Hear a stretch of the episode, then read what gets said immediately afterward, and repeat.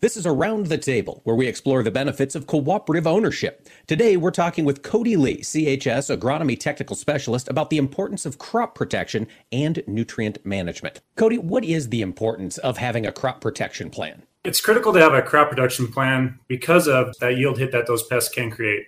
If we don't scout our fields and get appropriate pesticides in the tank, we can start using a lot of yield. Those weeds are out there competing for the same thing that our crops need, such as sunlight, nutrients, and even space. I looked it up, and the Weed Science Society of America kind of estimates we lose on average $40 billion on average just to weeds. So just imagine what weeds in conjunction with our insects and disease pressures is doing for us. Cody, in a market where input costs are high, how can growers most effectively manage their crop nutrient strategy? It's really a good thing the commodity prices are high to kind of offset those inputs. However, I think this is a really good scenario with the commodity price the way we are to kind of go and chase and get that high reward scenario. It really all starts with our soils though. Soil testing will really help us gauge, you know, that kind of fertility baseline and we can use those fertilizer recommendations to kind of gauge what our desired yield goal is going to be. And then once we do understand our uh, nutritional needs, it becomes more about that fertility placement and trying to make putting our fertilizer in the correct spot where it's as available as possible. Cody, what strategies can help improve that nutrient availability in crops?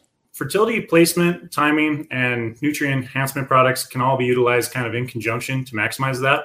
Things like nitrogen stabilizers have been around for a very long time, so we can utilize those to help prevent some of that volatility losses, leaching, and denitrification.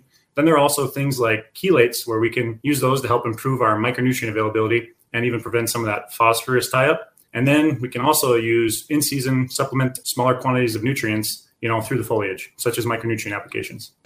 That's Cody Lee, CHS Agronomy Technical Specialist, and thank you for joining us around the table. Learn more about the benefits of cooperative ownership at cooperativeownership.com.